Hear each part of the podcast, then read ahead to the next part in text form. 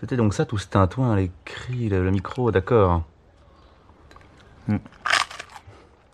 À mon avis, vous allez vite vous en lasser. Je ne lui prédis pas un grand avenir.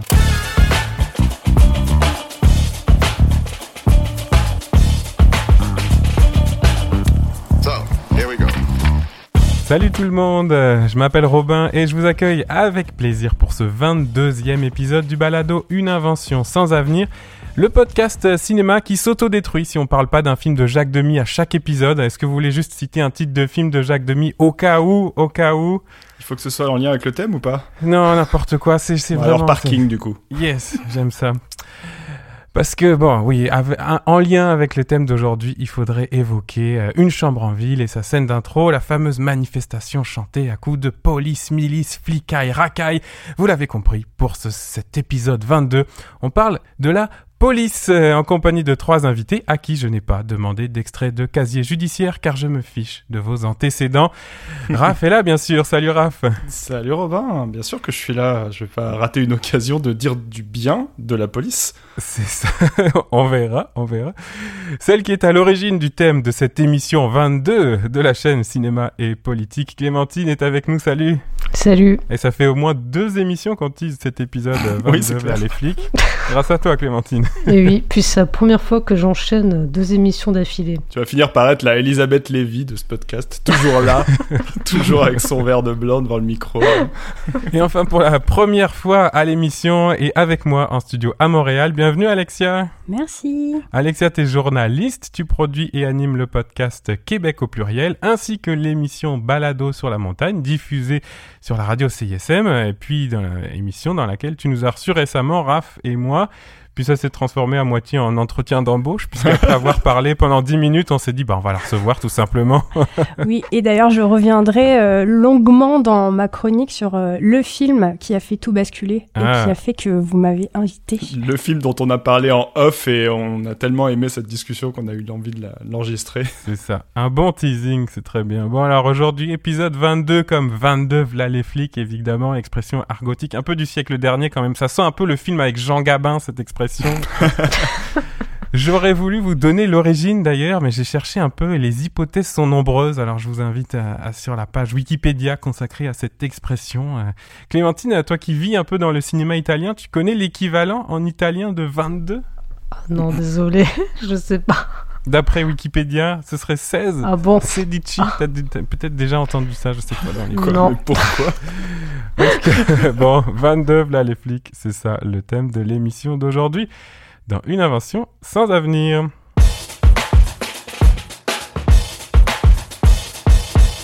Clémentine, puisque ta chronique est teasée depuis plusieurs mois dans le podcast, on s'est dit point de suspense inutile.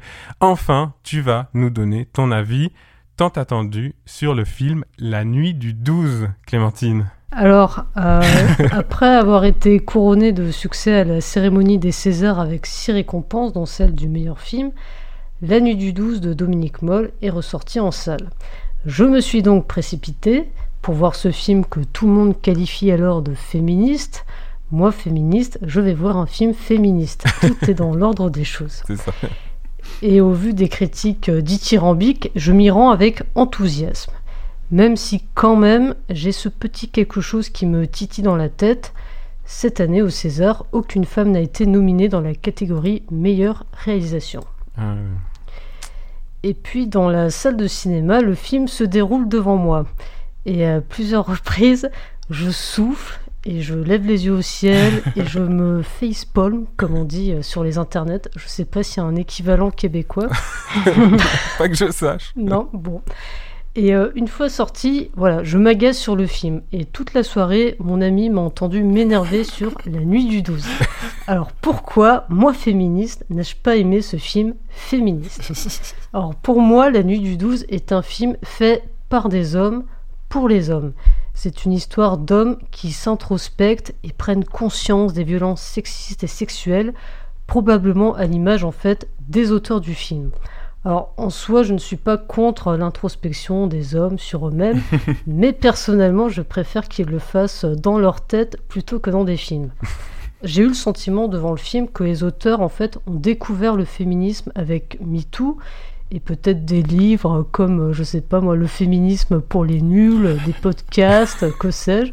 On ne citera pas les podcasts en question. Hein. Oui, On va voilà. pas se faire des ennemis tout de suite non plus. Mais... Pardon, mais il existe vraiment le féminisme pour les nuls ou pas? Oui, alors en fait, j'ai écrit ça pour rire, mais j'ai vérifié, ça, ça existe vraiment, oui. Ah là là. Alors pour moi, l'un des signes de cette espèce d'amateurisme en la matière se situe notamment dans des dialogues écrits à la truelle, surlignés. Alors petit florilège. Un moment, flic numéro 2, donc celui joué par euh, Bully la nurse, dit En tout cas, c'est toujours les femmes qu'on fait brûler, à commencer par Jeanne d'Arc, des sorcières. bon voilà, niveau subtilité, on repassera. Euh, autre réplique, cette fois-ci euh, dite par euh, flic numéro 1, donc le personnage principal incarné par Bastien Bouillon. J'ai la conviction que si on ne trouve pas l'assassin, c'est parce que ce sont tous les hommes qui ont tué Clara. Il y a quelque chose qui cloche entre les hommes et les femmes. Bon voilà, déjà ça vraiment j'étais... bref, j'étais toute seule dans la salle, mais je soufflais euh, toute seule. mais mon dialogue préféré reste celui sur le pipi. Alors je sais, je sais pas Raphaël, est-ce que tu peux faire le flic numéro 2 Comme ça, ça fera un, un peu de Ah ouais, si tu veux, vas-y. Voilà, Je bon. te donne la réplique. Alors, juste pour, euh, pour recontextualiser, flic numéro 1 héberge son pote flic numéro 2 qui est en train de se séparer de sa femme. Et flic numéro 2, c'est Bully la nurse. T'es pas obligé de faire l'accent belge, mais c'est toi qui vois. Alors, je, je fais le flic numéro 1. Je te demande juste une chose, c'est de ne pas en foutre partout quand tu pisses. Euh, quoi? T'es sérieux? Ouais, je peux avoir à nettoyer ta pisse. Tu me prends pour qui? Je pisse proprement Tous les gars disent ça, mais quand tu vois l'état des chiottes au bureau, Ouais, on est 24 au bureau, tu vas pas me tenir pour responsable de la crasse de tout le monde quand même si tu veux pas prendre de risques, pisse assis. Voilà, donc ça c'est le niveau du manifeste féministe du film. Alors, mais pour moi, outre ces dialogues très mal écrits, en fait le problème se situe dans le fait que le film se penche plutôt sur des comportements individuels plutôt que sur les structures.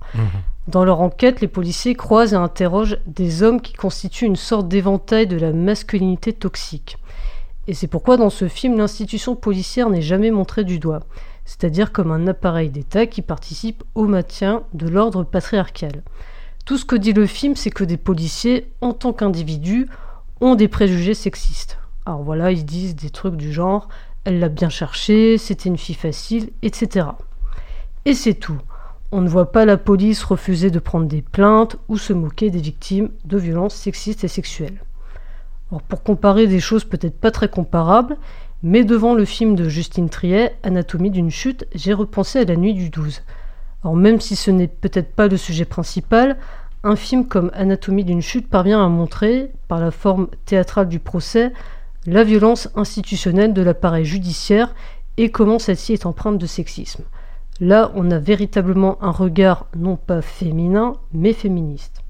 Par ailleurs, flic numéro 1, le personnage principal du film n'exerce aucune domination. Il est lisse, sans aspérité, voire abstrait. Il n'a aucune vie privée.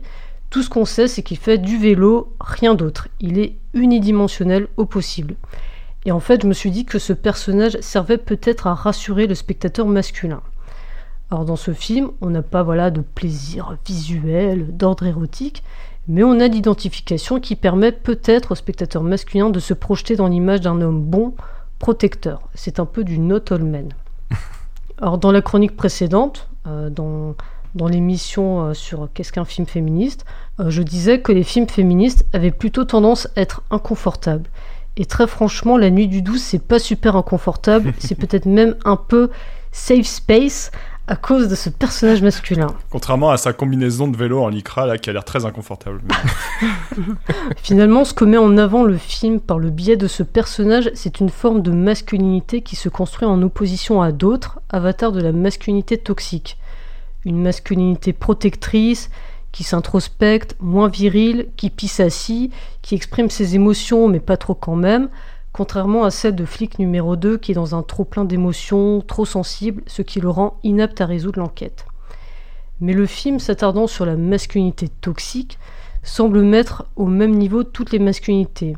D'autres dimensions, comme la classe ou la race, sont alors occultées. Donc même sur le sujet des masculinités, la nuit du 12 n'est pas intéressant. Et en rédigeant cette chronique, j'ai repensé à un livre passionnant que j'ai lu il y a quelques années qui s'appelle Alpha Male Comment séduire les femmes pour s'apprécier entre hommes. Hmm. Alors, son autrice, Mélanie Gourarier, explique dans ce livre qui se penche sur les communautés de séduction que les masculinités se légitiment en opposition à d'autres et que pour se maintenir, la domination masculine a justement besoin de réajustement. Et peut-être que c'est ce qui se passe un petit peu avec La Nuit du 12. Ce film n'interroge rien, ni la police, et au contraire le film semble dire que l'institution peut s'améliorer avec d'autres profils, des hommes protecteurs et des femmes racisées, ni le patriarcat. Au contraire, il ne fait que promouvoir une autre forme de masculinité plus protectrice que les hommes devraient adopter.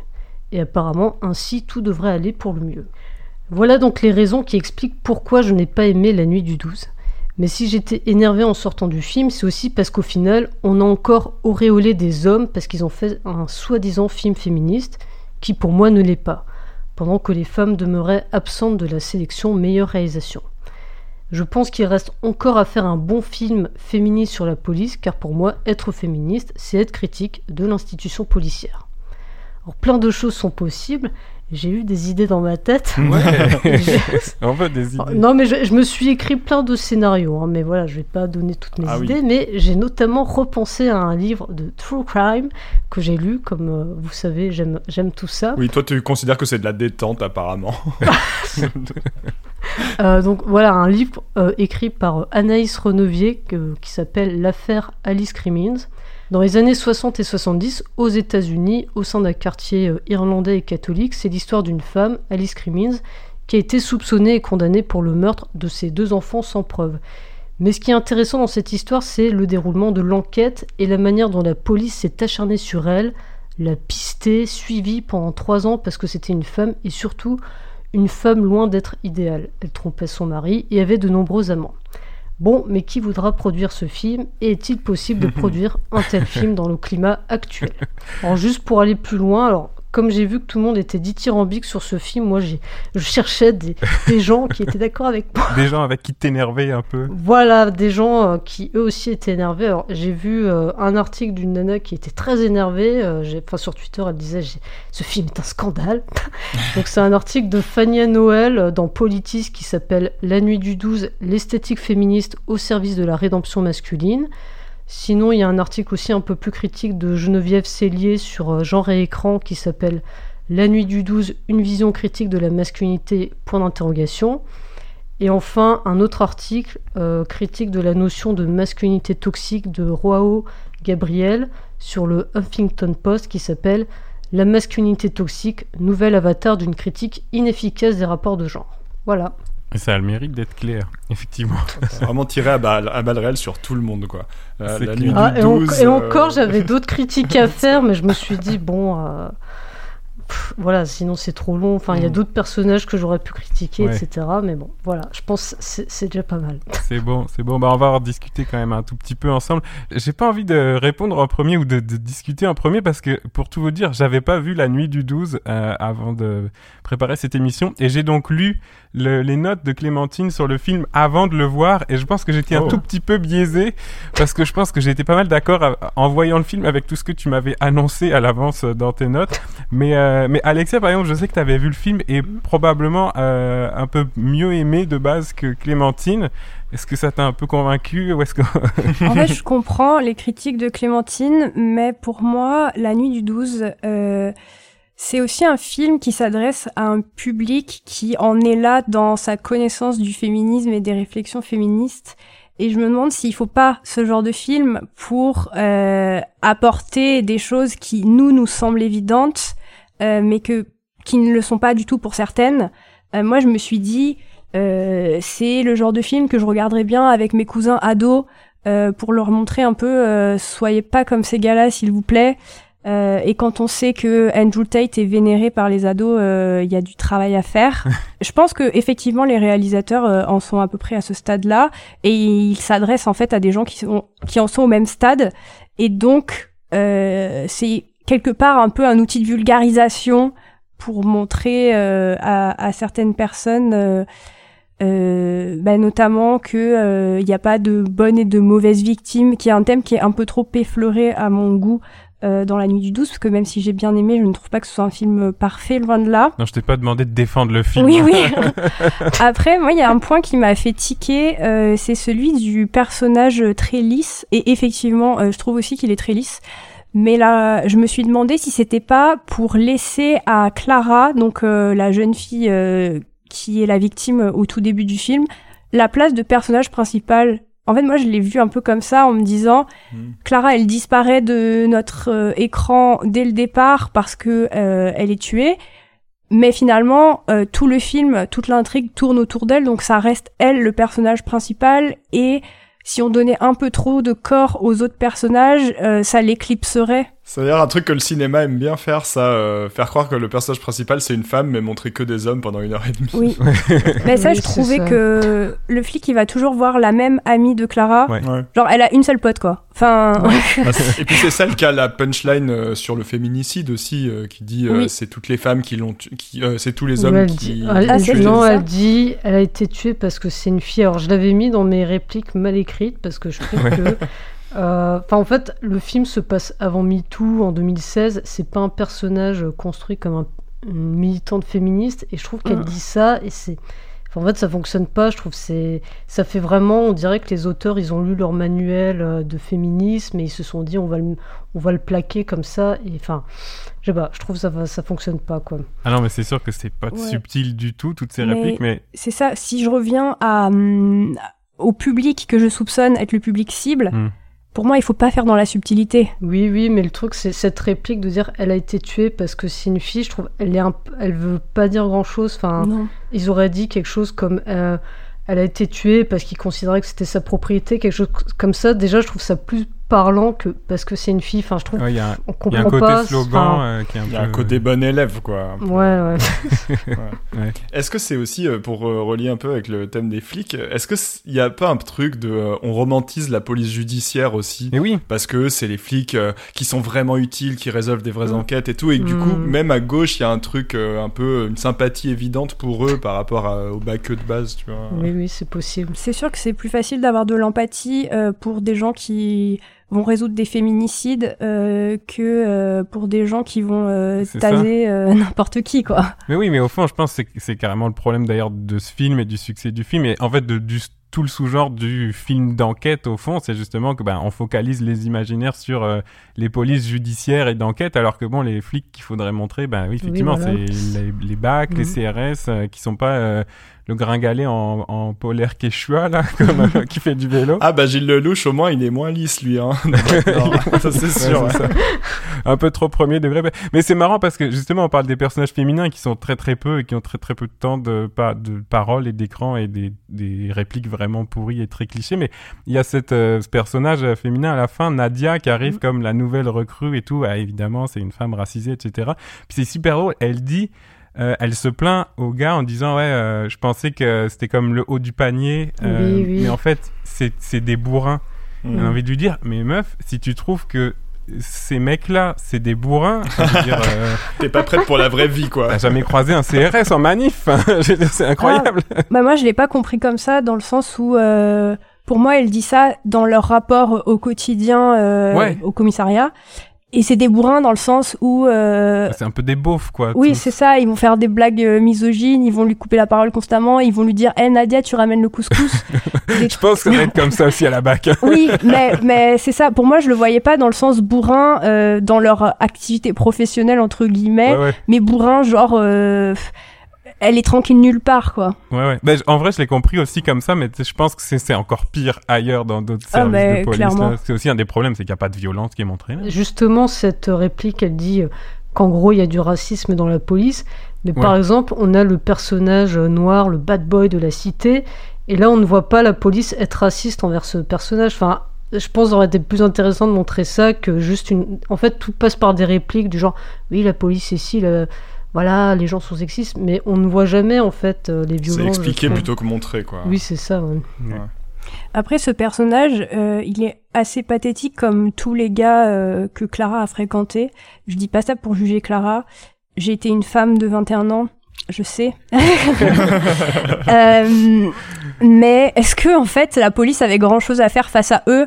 Parce que c'est des personnages qui sont déjà tellement pathétiques que finalement ils, ils se tirent une balle dans le pied eux-mêmes.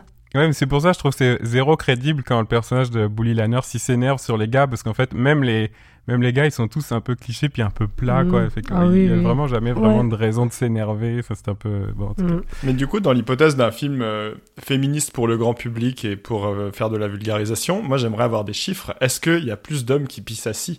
Maintenant Depuis, Alors- ça, c'est une bonne question. Ah, parce que pour le coup, moi j'ai non, j'ai pas des chiffres, mais euh, j'ai fait mon Erasmus en Allemagne et je peux vous dire que outre-Rhin, ça pisse assis. Ah là là. Voilà, toujours plus avancé. Donc moi, ça m'a fait rire en fait ce, ce, ce, ce passage-là. Puis euh, je sais pas quand j'entends des conversations sur euh, le fait de pas être masculin parce que tu pisses assis. Euh, euh, faudra en parler avec euh, avec les Allemands pour voir ce qu'ils en pensent. Bah merci tout le monde. euh, on va rester là, je pense, pour la nuit du 12. Mais euh, ben moi, j'étais très content de le voir avec ton avis, euh, Clémentine. Et puis, ben c'est ça. C'est toujours, une des grandes questions qu'on a dans ce podcast. C'est pas la première fois. C'était aussi le cas euh, dans l'épisode sur Barbie, en fait, la dernière fois. C'est à quel point la vulgarisation entre guillemets de, thèmes politiques nous emmène à dire des trucs vraiment clichés. Puis est-ce que c'est ça qu'on veut vraiment, quoi. Mm. On n'a pas résolu ce débat euh, aujourd'hui, mais je pense que la nuit du 12, c'est un bon moyen d'y réfléchir. Fait que merci vraiment, Clémentine. Et du coup, pour poursuivre un petit peu dans notre réflexion sur les bons flics aujourd'hui, parce que quand même, euh, là, on a d'autres flics qui... Alors, je sais pas s'ils pissent assis, mais en tout cas, ils sont plutôt appréciés. Euh, Robin, tu vas nous parler d'un d'un film euh, que tout le monde connaît sans l'avoir vraiment vu, en tout cas dans nos âges. Ouais. D'un film et d'une série, vous allez voir. En tout cas, ma, chronique part euh, d'un problème, d'une contradiction. Euh, premièrement, c'est que vous connaissez le slogan « Tout le monde déteste la police » ou pour le dire plutôt avec Gwenola Ricordo dans euh, 1312 raisons d'abolir la police, je la cite « Qu'on ait ou non des griefs personnels à son égard, détester la police est une position politique. Dans une société capitaliste, raciste et patriarcale, choisir le camp des opprimés, des exploités et des tyrannisés, c'est compter la police parmi ses ennemis. » Fin de citation. Donc si je résume, en fait, tout le monde à gauche déteste ou devrait détester la police. Je, je nuance un petit Ouais. peu. Avant qu'on nous tombe dessus parce qu'on a dit des trucs un peu trop méchants, voilà. Ça s'explique. C'est c'est- voilà, c'est plutôt comme une ligne de fracture euh, théorique, conceptuelle, politique à cet endroit-là. Bref, premièrement, c'est ça. Sauf que deuxièmement, tout gaucho qu'on soit dans ce podcast, bah, il y a quand même un truc qu'on aime au contraire, c'est le cinéma. Et là, le problème arrive, puisque le cinéma, lui, il adore nous faire aimer la police. Je dirais, pour faire une typologie en l'absence d'Alice, que euh, le cinéma a trois manières de nous faire aimer la police. La première manière, c'est par des gros films héroïques qui sont donc très attractionnels. C'est des films d'action avec des motifs comme euh, la course-poursuite, la fusillade, la prise d'otage, l'explosion, etc. Donc des sensations, des émotions, un truc très premier degré qu'on pourrait appeler une logique de l'empathie. hein. Si j'admire le policier héroïque, eh ben j'ai un peu envie d'être le policier héroïque. Je dis policier parce que c'est souvent des gars, bien sûr, on vient d'en avoir plein d'exemples avec Ouais. la nuit du 12. Je pense que tu peux te permettre. Ouais, ouais, c'est ça. Donc, un exemple qui m'est revenu en tête, ma prof de cinéma du lycée, que je salue, nous disait toujours que euh, l'armée de l'air états-unienne avait installé des bureaux de recrutement à la sortie de certaines séances du film Top Gun de Tony Scott en 86. Euh, J'avais ce souvenir, j'ai essayé de vérifier ça rapidement. Ça sent vraiment la fausse anecdote, c'est horrible. Ouais, ça ressemble un peu à du vrai faux. Mais j'ai googlé ça quand même pour voir. Si on, on fait une recherche Google à ce sujet aujourd'hui, eh ben on tombe sur des articles qui parlent de ça, mais pour Top Gun Maverick, sorti en 2022. J'ai par exemple lu en France hein, un formidable papier de France 3 Bourgogne-Franche-Comté avec une entrevue du lieutenant Sam, on dirait un personnage, hein, le lieutenant Sam, qui dit, je le cite, Je regarde ce film avec mes yeux d'enfant, l'avion de Top Gun, c'est la seule maquette que j'ai, elle est encore dans ma chambre. Et qui explique que donc il espère euh, capitaliser un peu sur Top Gun pour recruter dans l'armée. Deuxième manière de nous faire aimer la police, c'est au contraire par la comédie. Alors là, je vais pas divulgacher parce que je sais qu'on a euh, deux chroniques par la suite qui vont s'intéresser un peu à ça. Donc, euh, je vais pas aller trop loin. Mais donc, pour situer un peu, je dirais qu'on est plutôt dans une logique de la sympathie. Hein. Les comédies policières, ça rend les flics sympas. On rigole d'eux, on rigole avec eux. Et c'est cool parce que ça permet d'oublier le caractère intrinsèquement violent de cette institution. Donc, euh, de Police Academy aux États-Unis à la série des gendarmes avec Louis de Funès en Bien sûr. France, en passant par la saga Taxi. qui est d'ailleurs un bon exemple de croisement entre euh, les deux logiques, hein, empathie et sympathie. C'est le sous-genre de la comédie policière d'action. C'est malin ça. Et puis inversement, bah, il y a souvent de l'humour dans les films policiers qui sont des films d'action au premier degré. Hein. Je reviens pas une nouvelle fois sur la scène du taboulé dans Bac Nord, parce que je vous en parle quand même déjà, souvent. on avait le couscous tout à l'heure, on tourne au détour ça. depuis tout à l'heure, là. c'est ça. Donc c'est vraiment ça. Le, le fait que ah on va avoir des respirations comiques dans les films d'action, c'est très postmoderne et tout. Donc c'est très très bien. Et puis donc il y a je crois une troisième manière de nous faire fourbement aimer la police, c'est de bah, la représenter à destination des enfants. Hein, Souvenez-vous du lieutenant Sam qui regarde Top Gun avec ses yeux d'enfant, pas du tout anodin dans la Mmh. citation. Et donc pour les enfants, notamment sous la forme de films et de séries animées. Alors j'ai pas réussi à pousser le jeu de mots un peu trop universitaire sur la catégorisation, donc j'avais empathie et sympathie. J'ai rien pour le troisième, on va dire endoctrinement, un truc comme ça. Ce vous trouvez un jeu de mots, ouais, vous, vous me direz si, si vous avez des idées. Et un bon exemple de ça, c'est évidemment la patte patrouille. Alors là, vous dites, oui, euh, il est jeune papa, mais pas. Donc ma fille regarde patte patrouille. Écoutez, il a, il a envie de placer des trucs pour enfants, on va le laisser faire, on lui donne un petit j'ai- euh, voilà. Un peu moins d'occasion de- d'aller au cinéma qu'avant, fait que je fais avec ce que j'ai sous les yeux. Donc oui, ma fille regarde Pas de patrouille. Et oui, La Super Patrouille, le film réalisé par Karl Brunker, est le dernier film que j'ai vu au cinéma. Un film canadien, je le précise, hein, comme ça on canadianise un peu ce, ce podcast. Donc, euh, en résumé, la série Pas de patrouille, c'est donc une équipe de chiens qui parlent. Donc, euh, à vous de décider si les chiens pissent assis ou debout, on n'aura pas ce débat. Qui sont dirigés par un humain nommé Ryder. Et ces chiens effectuent des missions d'intérêt public pour lesquelles chacun a une spécialité. Alors, je les nomme en version française, parce qu'évidemment, je suis allé le voir en- avec ma fille, pas en, en version anglaise, puis je les connais en français. Chase est policier, Marcus pompier, Ruben un travailleur de la construction, Rocky est un mélange d'éboueur et de bricoleur, euh, bon, qui, qui fait du recyclage, c'est ça son truc, le recyclage. Zuma est sauveteur mer et Stella est aviatrice. Donc, un bel échantillon des euh, services publics ou parapublics, hein, police, pompiers, éboueurs, garde-côtes.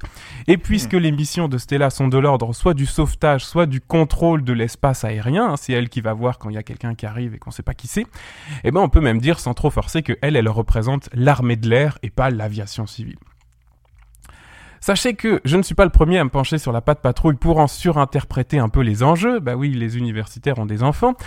Et que dans un article publié en 2020, donc c'est quand même assez récent, dans la revue Crime Media Culture, le criminologue euh, Liam Kennedy, qui travaille en Ontario, euh, s'est penché sur quelques épisodes de la série qu'il a tiré un peu au hasard. Et c'est vraiment intéressant ce qu'il écrit. Alors rapidement, hein, euh, je, je, vous- fais pas toute la, la recherche, vous irez lire si vous avez envie, mais il conclut que la patte patrouille est problématique sur plein, plein de plans.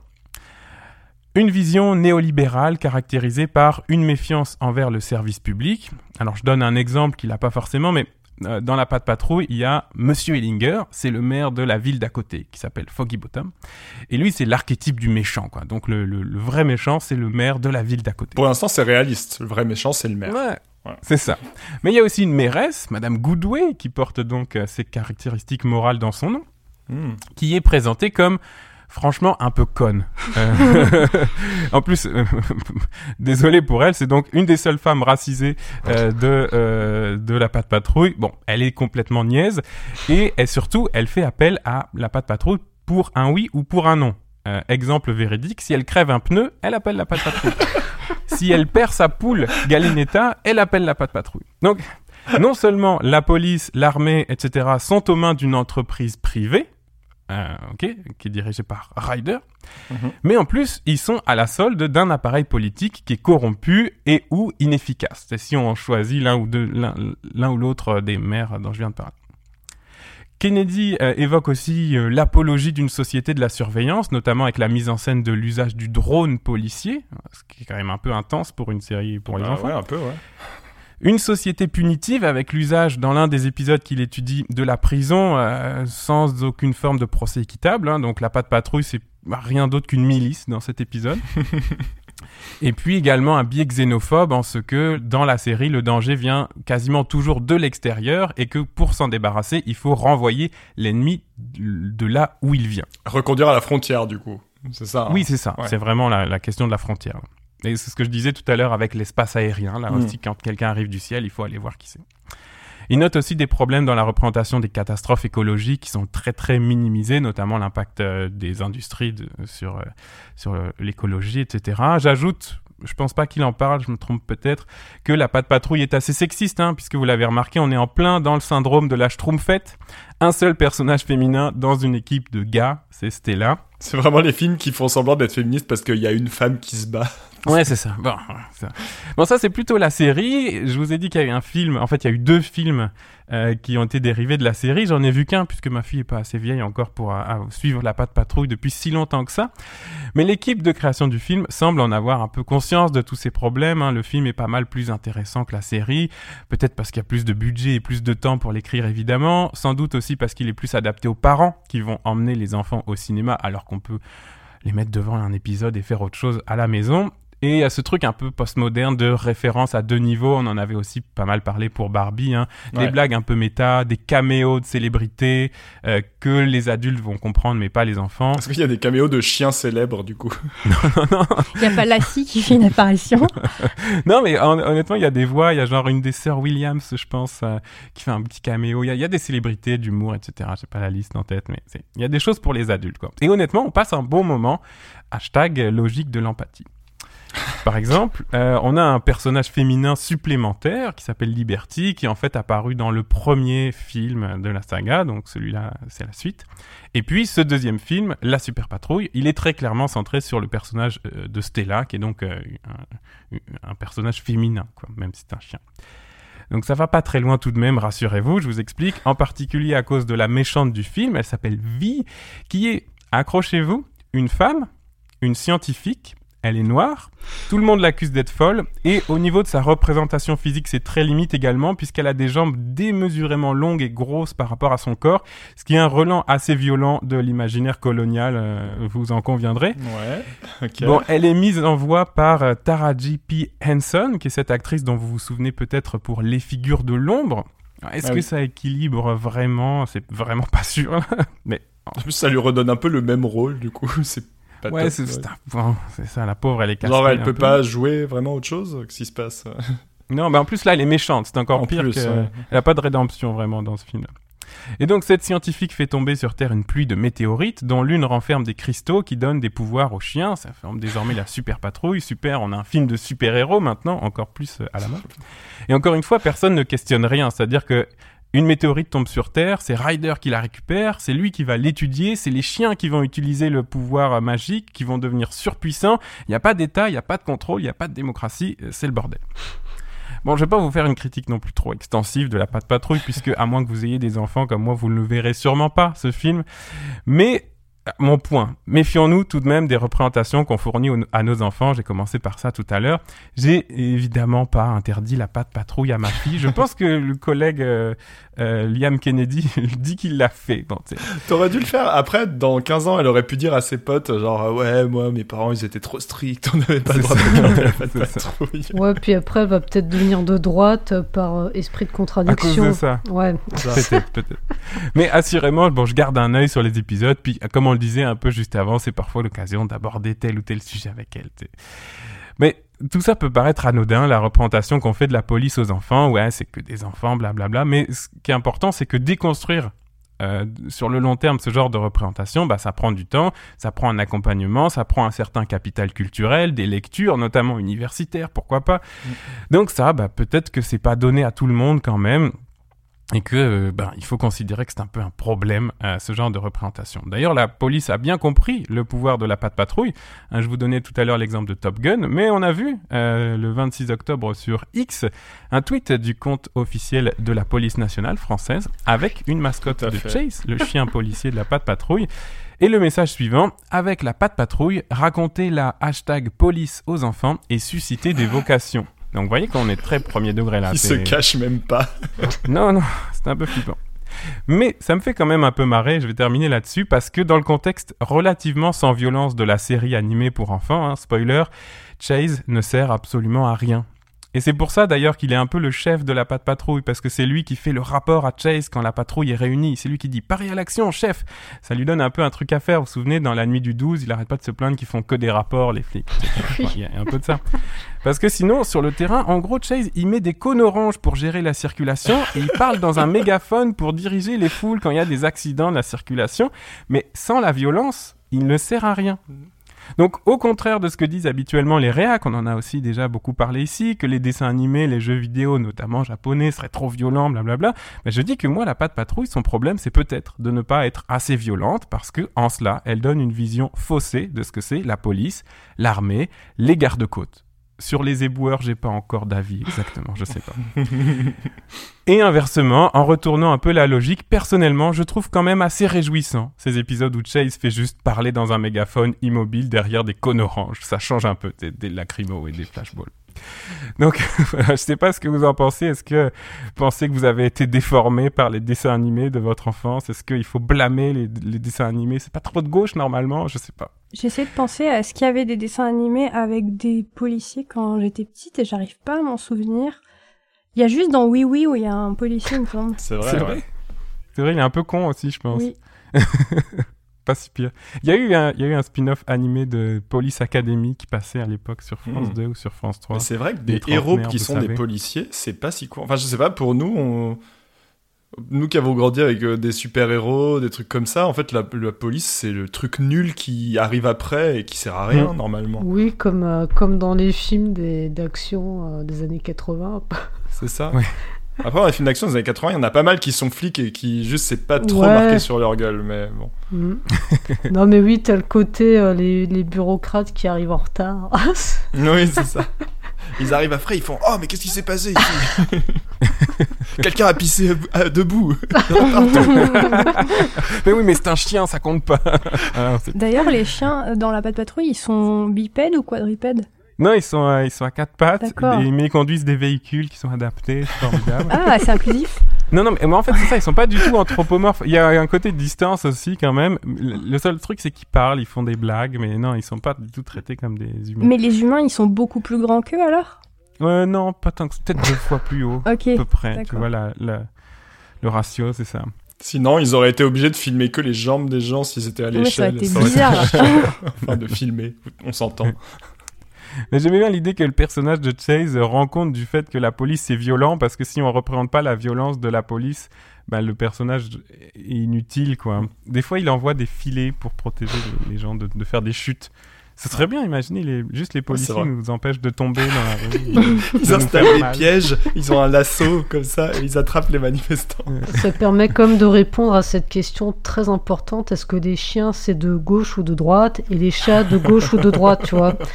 Quand même, les, voilà, les chiens servent euh, dans la police en plus. Ouais. Ouais.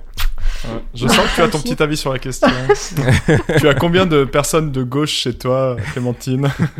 Bon, les chats dans la patte patrouille, c'est les méchants aussi. Oh. Voilà. Ouais. Donc les chats sont de gauche, voilà. Ouais, Bah, les méchants sont ce que de je dis gauche, ouais. toujours. C'est ça. Il me semblait qu'il y avait euh, un commissariat, je crois, en France, qui a un chat, justement, qui est un peu sa mascotte, non? Oui, mais il fout rien. Il est juste là sur le bureau. Il a, il, il est C'est là. En... Il, il- il fait, oui, voilà, il a trouvé une planque. Bon. En tout cas, euh, sache que la, la patte patrouille commence à être un, un grand ennemi de la gauche. J'ai vu euh, un tag en manif, un très beau tag en manif euh, il y a quelques temps. Tout le monde déteste la patte patrouille. Et euh, franchement, je pense que si on commence à, à installer ça comme le grand méchant de notre époque, peut-être on, on a une chance de s'en sortir.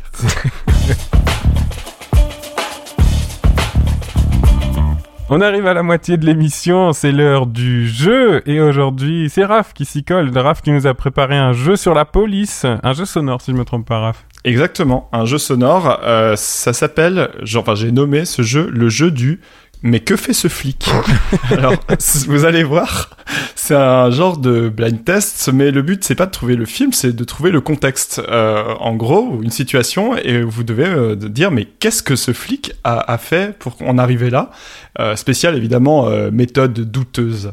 Vous pouvez aussi reconnaître le film si vous le trouvez, vous aurez un point bonus peut-être, mais voilà. Pourquoi est-ce que le policier fait ça ou dit ça à ce moment-là? J'admire que la règle du jeu, c'est un truc très inclusif qui est pas de reconnaître le film. Bravo. oui, voilà. C'est vraiment un jeu de gauche, euh, Raft. Bah non, parce que sinon c'est un truc de culture et moi comme je suis nul à ça, j'évite de le faire subir aux autres. C'est formidable. Donc voilà, bah je vous mets le premier extrait, vous allez comprendre assez vite. Tu sais ce que je trouve étrange, c'est que tu sois devant moi et que t'aies encore tes couilles. Et si tu laissais le capitaine te mettre une droite en pleine tête rien qu'une fois Mais alors une vraiment, vraiment grosse. Non. J'ai en tête une putain de meilleure idée. Que fait ce flic? Il fait pipi assis. C'est un interrogatoire? Non, c'est pas un interrogatoire. Est-ce que c'est un taser, le truc de la fin? Oui, c'est un taser, avec un bruit très fort. Ok. Mais comment il l'utilise? Et sur qui? Est-ce qu'il le, il l'utilise sur lui? Non, c'est pas sur lui. Non. Sur son, son collègue. Il Ouais, se trompe, exactement. Il, il tase son collègue. Non, il se trompe pas. C'est pour lui faire, c'est pour lui faire regretter d'avoir fait quelque chose. Ah, Ah, son collègue l'a balancé, son collègue. Non, euh, un truc beaucoup plus grave pour les hommes. Ah, il a pissé. debout. euh, oui, ouais. Il a pissé assis en fait. C'est un truc, c'est un exemple comme ça, c'est un truc mascu qu'il fallait pas faire. Euh, ouais, c'est ça. Il a pleuré. Non, c'est, Non c'est pas vraiment ça. Ça, implique quelqu'un Il a d'autre. piqué sa petite copine. Ah, t'es pas loin. Bravo. Ouais, je, te l'offre, Clémentine. Il- Ah. Son Ah, collègue bravo. a couché avec sa fille, avec la Ah. fille du capitaine. Oh. Et donc, c'est euh, issu de 21 Jump Street de Lord Ah, Miller. Et c'est. Ice Cube qui joue le capitaine et qui va donc tirer au taser dans quelle partie du corps, évidemment? Dans les Les couilles. Bah, bien euh. sûr. Ah oui, parce qu'il faut le châtrer euh, plus que symboliquement. Tout à fait. Ah là là. C'est subtil. Et moi, cette nuit, vous irez préparer le terrain, hein? Et vous aurez l'honneur d'être le premier au contact de l'ennemi. Voilà. J'espère que vos camarades vous envient. N'est-ce pas? Rompez Pardon, chef, peut-être que juste un petit slip. euh. quoi? Non, euh, juste un petit slip, je disais ça histoire de. Quand il faut, il faut, hein, chef. Alors, qu'est-ce qui se passe? Pourquoi juste un petit slip? Je pense que je vois à peu près. C'est, euh, il doit aller genre dans une plage nudiste ou un truc Oui, c'est ça. Il doit aller en infiltration sur une plage nudiste. Exactement. T'as le film? Ah, c'est les gendarmes. Mais oui, c'est le gendarme de Saint-Tropez. Oui, parce que c'est ça l'histoire du tout premier, c'est qu'il chasse les nudistes, non? Exactement. Et à chaque fois, ils reviennent. Et il- donc, il veut les infiltrer en se mettant lui-même en nudiste. Mhm. C'est le moment où il tire au sort euh, quel troufion va y aller. Et il tombe sur lui-même. Et après, il invente un truc pour que ce soit un autre. Voilà. Ah, il a changé la règle du jeu. Il a changé. Bah, ils respectent rien, les flics, vous savez. hein, C'est de ça. nos jours. Troisième extrait. Écoute, je vais juste venir près de toi et te parler. C'est tout. Vous ne tenterez rien Non, non, je te jure, non. Je suis un type réglo, je ferai rien. Vous jurez Mais oui, je jure, je crache tout. Je serai vachement sage. D'accord. D'accord. Hé, tu veux une cigarette Vas-y, on s'en fume une, d'accord Ouais. Vas-y, prends-la, allez. Prenons notre temps et mourrons tous les deux du cancer. Ne restez pas là, dégagez. Voilà l'ambulance qui arrive, dégagez le. Tiens. T'as pas le droit de partir sans moi. Mais qu'est-ce que vous faites? Oh non.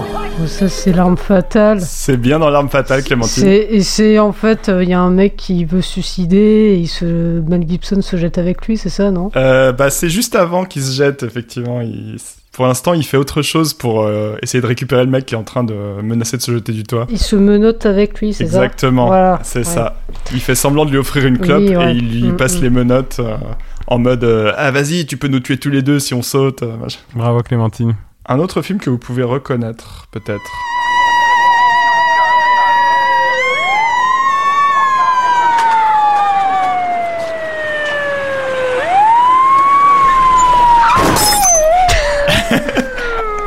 Est-ce que c'est, est-ce que c'est un truc de Jacques Tati Il pourrait faire des sons bizarres comme ça Ça Non. pourrait, mais c'est pas ça. Est-ce que c'est des, des, des voitures de flics qui se rentrent dedans l'une l'autre Non, c'est une seule voiture. Ok. Qui, qui rentre dans. Qui a un accident Il y a un accident à la fin Mm, Oui, pas très grave. Il rentre dans un truc à la con, quoi. Enfin, C'est ça. Mais dans quoi Dans le commissariat Non, un truc moins, moins grave. un- dans petit. un animal, je sais pas. non, C'est grave quand quand même même. Attention oui, mais j'ai pas, genre un petit oiseau. Alors, pas. pour défendre les chats, il y a du monde, hein, mais Ah, euh, les bah. oiseaux ils peuvent crever. hein. Les oiseaux, c'est fini. Ok, donc. Donc il y a un Euh, flic Un avec. truc pas grave. Une poubelle. Ah, bah, un C'est plus de cette taille-là déjà. Un poteau. euh, Une boîte Ouais, une ça ressemble. d'incendie. Je vais vous donner un indice, c'est un film que vous avez, je pense, tous et toutes vu, et Robin que tu adores. Bac Nord. C'est un film avec Gérard Darmon. C'est la cité de la peur Oui, c'est la cité de la peur. Moi, je n'ai jamais vu la Cité de la Peur. hein. Ah, c'est le moment où, dans la cité de la peur, euh, la voiture de police arrive au loin face à nous et au final, elle rentre dans la caméra. Ah. et euh, l'écran se casse, c'est ça qu'on en- on entend à la fin. Oh. Qu'est-ce qu'on attend en fait Ah, mes bichons, laissez-moi tranquille, vous voyez pas là, que- quand même, euh, vous dérangez, j'étais dedans là. Pourquoi vous me laissez pas finir cette chanson? Je l'aime, moi, cette chanson. Je me méfie de vous, hein, parce que les réactions comme ça, en pleine inspiration, ça peut nuire. Hein. Alors, quelle était cette chanson qu'il fallait pas déranger? Une chanson de Michel Sardou. Eh non. Non. Est-ce que c'est Bernard Farcy dans Taxi? Tout à fait. C'est bien- la voix. C'est bien sa voix, c'est bien lui. Alors la chanson, je sais plus là, il- on l'entend un tout petit peu là, c'est un truc un peu cliché, on dirait du rap ou je sais pas quoi. Effectivement, il est en train de chanter une chanson dans sa voiture. Quelle est cette chanson? Ah là là, pas du tout. Bah alors, Robin C'est le premier taxi?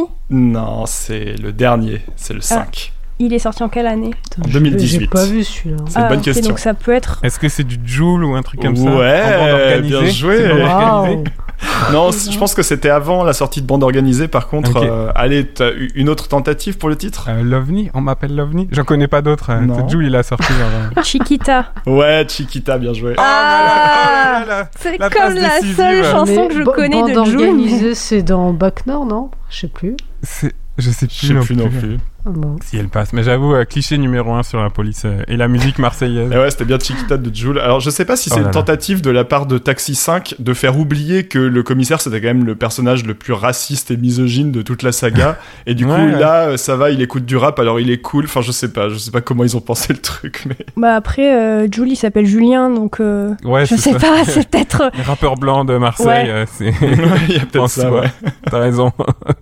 Un autre, un autre. Allez, la suivante. C'est le parrain de Mégane, ce gars-là. Il vient de sortir de tôle. Pourquoi tu déballes ma vie privée aux étrangers là. Pourquoi On tu le surnomme- Je viens de sortir de prison et j'y retournerai pas, c'est clair J'y retournerai pas Y'a quoi, t'as un problème On dirait que t'as les jetons, quoi. T'as jamais vu un flingue, t'es Tu peux arrêter de pointer ton flingue Eh, vers le tu te crois ou connard Jamais tu me tailles un short comme ça devant du peuple. Range-moi ce flingue. Garde-toi Mais- Tu mais fais gaffe avec ton engin. de girafe de Snoop Dogg, t'es au courant Tu rappes Non. Bouge, connard Eh, eh, Dégage, eh, détale eh, Si eh, je c'est bon, te croise sur la nationale, vire tes Eh, fesses ou eh, ça eh. Sera fatal Mike T'es puceau Oui. Alors change pas tes habitudes, j'aurai pas de planque On salue les doubleurs de VF, évidemment, hein.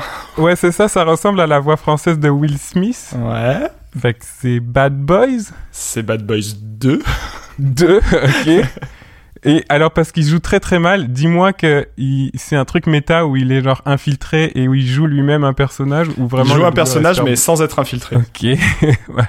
Il joue un personnage pour une raison bien précise Ok. que vous devez trouver. C'est pas une infiltration, ça a, pas, ça a rapport avec euh, un truc qu'ils font dans le cadre de- d'être flic ou c'est d'une enquête? Non, c'est sur leur temps libre, sur leur vie privée. Euh, Un barbecue, ils mangent du, du taboulé.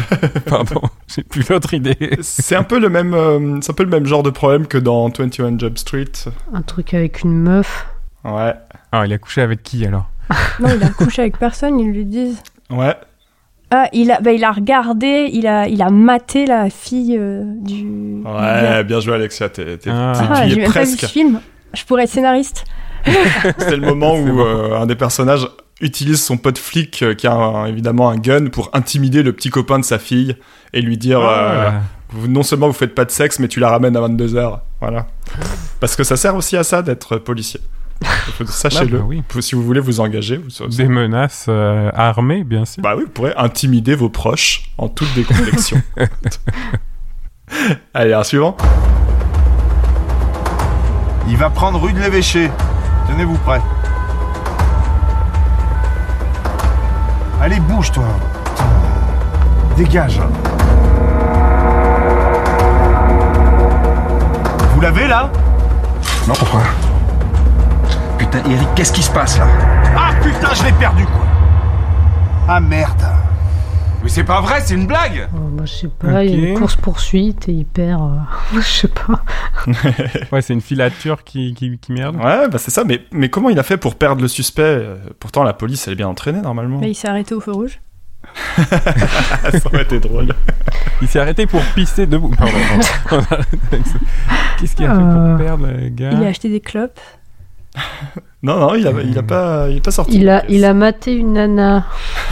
Vous avez des, des idées euh, vraiment très de gauche. Ah, c'est un truc de droite. Non, non, Il a- pas il a- spécialement, mais. il s'est arrêté pour casser la gueule à un arabe, puis il a perdu l'autre. Non, c'est. Ok. Euh... Euh, bah, je sais pas, il roulait trop lentement. Ouais, voilà, je te le donne. Il roulait tellement lentement qu'il roulait pas, en fait. Ah. C'est une scène de plus belle la vie. Je suis tombé dessus, j'étais mort de rire. En fait, il, il dit Mais putain, il est où? Vous l'avez perdu? Alors que lui, il a pas bougé du tout. Il est resté dans sa voiture, il a pas démarré. Et, et du coup, à un moment ou l'autre, bah voilà, il y a une voiture qui passe, il perd, euh, il- ça lui bouche la vue et juste mec s'enfuit. Bon, c'était introuvable, mais ça m'a fait vraiment trop rire cet extrait. Non, ça marche moins bien, c'est sûr, de faire une scène de course-poursuite avec une voiture à l'arrêt, ça, ça. je te, l'accorde. Bon, et puis un petit dernier pour la route, pour le plaisir. Allô Oh, Monsieur, on ne vous fâchez pas, on n'a pas voulu vous vexer. c'est les inconnus, ça. Mais oui. tu te rappelles du contexte? Je me souviens juste qu'on les voit un moment, enfin, on- ils sont hyper lents, ils traînent, enfin, enfin, je, sais- je sais plus trop, mais. euh, Oui, il reste une heure et demie dans la cage d'escalier parce que l'ascenseur marche Oui, pas. voilà, c'est ça, ouais. Oui, oui, oui. Mais ouais, j'avais oublié cette punchline aussi. Le, le sketch est quand même plutôt drôle, je trouve. Enfin, il a, il a bien vieilli sur le côté droite-gauche, je trouve. Et euh, là, c'est le moment où euh, elle, elle appelle pour se plaindre d'une tentative de viol et où les flics font genre bah, Oh non, mais pardon, désolé monsieur, on voulait pas vous déranger. J'aime bien. Ah, waouh. Voilà, très actuel. Ah ouais. Critique, Mm. très, très on vit dans une société. Et euh, d'ailleurs, euh, je sais pas si tu te souviens, Clem, de la fin du sketch. Euh, non. Il coffre la femme. Ah oui, oui, oui, Oh, oui. voilà. Oui, c'est vrai. Oui. Bon, voilà, comme quoi on peut faire des, des comédies sur les policiers qui ne passent pas sous silence le fait que c'est une institution violente. Eh oui. C'est vrai. Bah, des sketchs de 5 minutes, hein. peut-être que Voilà. c'était le max. Ouais. Exactement. Bon, voilà, c'est tout pour moi. C'était euh, c'était ma petite enquête à moi.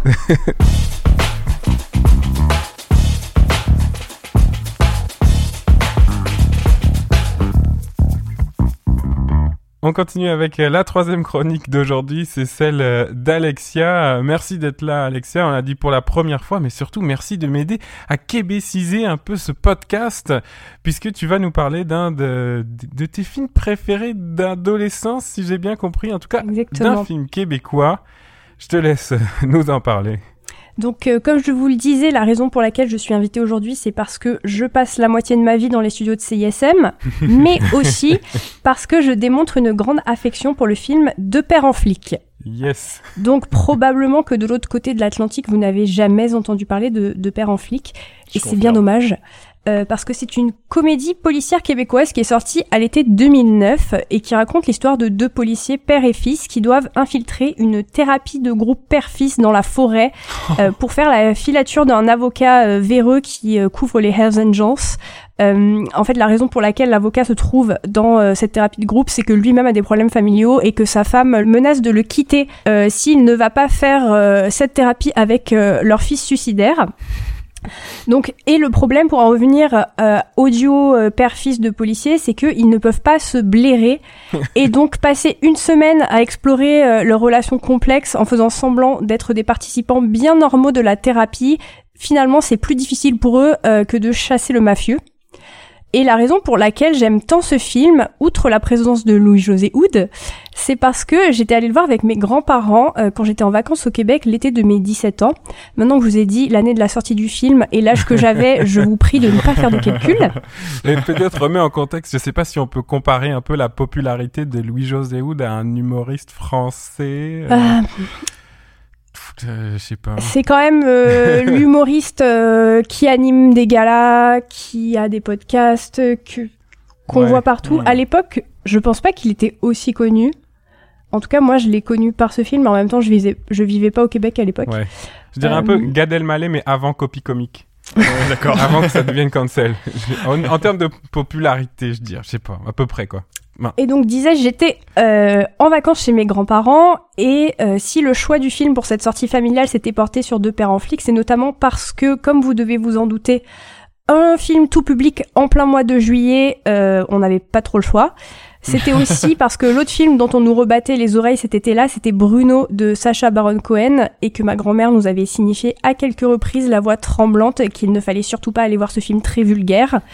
Et je dois dire que je la comprends parce que moi non plus, j'aurais pas forcément emmené mes petits-enfants mineurs voir l'histoire d'un homme gay autrichien qui décide de conquérir l'Amérique, même si c'est en tentant de se convertir à l'hétérosexualité.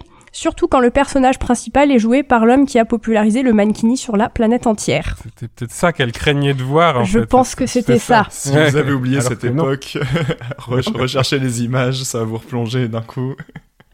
Revenons donc à Deux pères en flic. Euh, c'est en effet une comédie policière, mais en y repensant, est-ce que ça serait pas surtout un film sur les relations père-fils et surtout un film en fait assez avant-gardiste?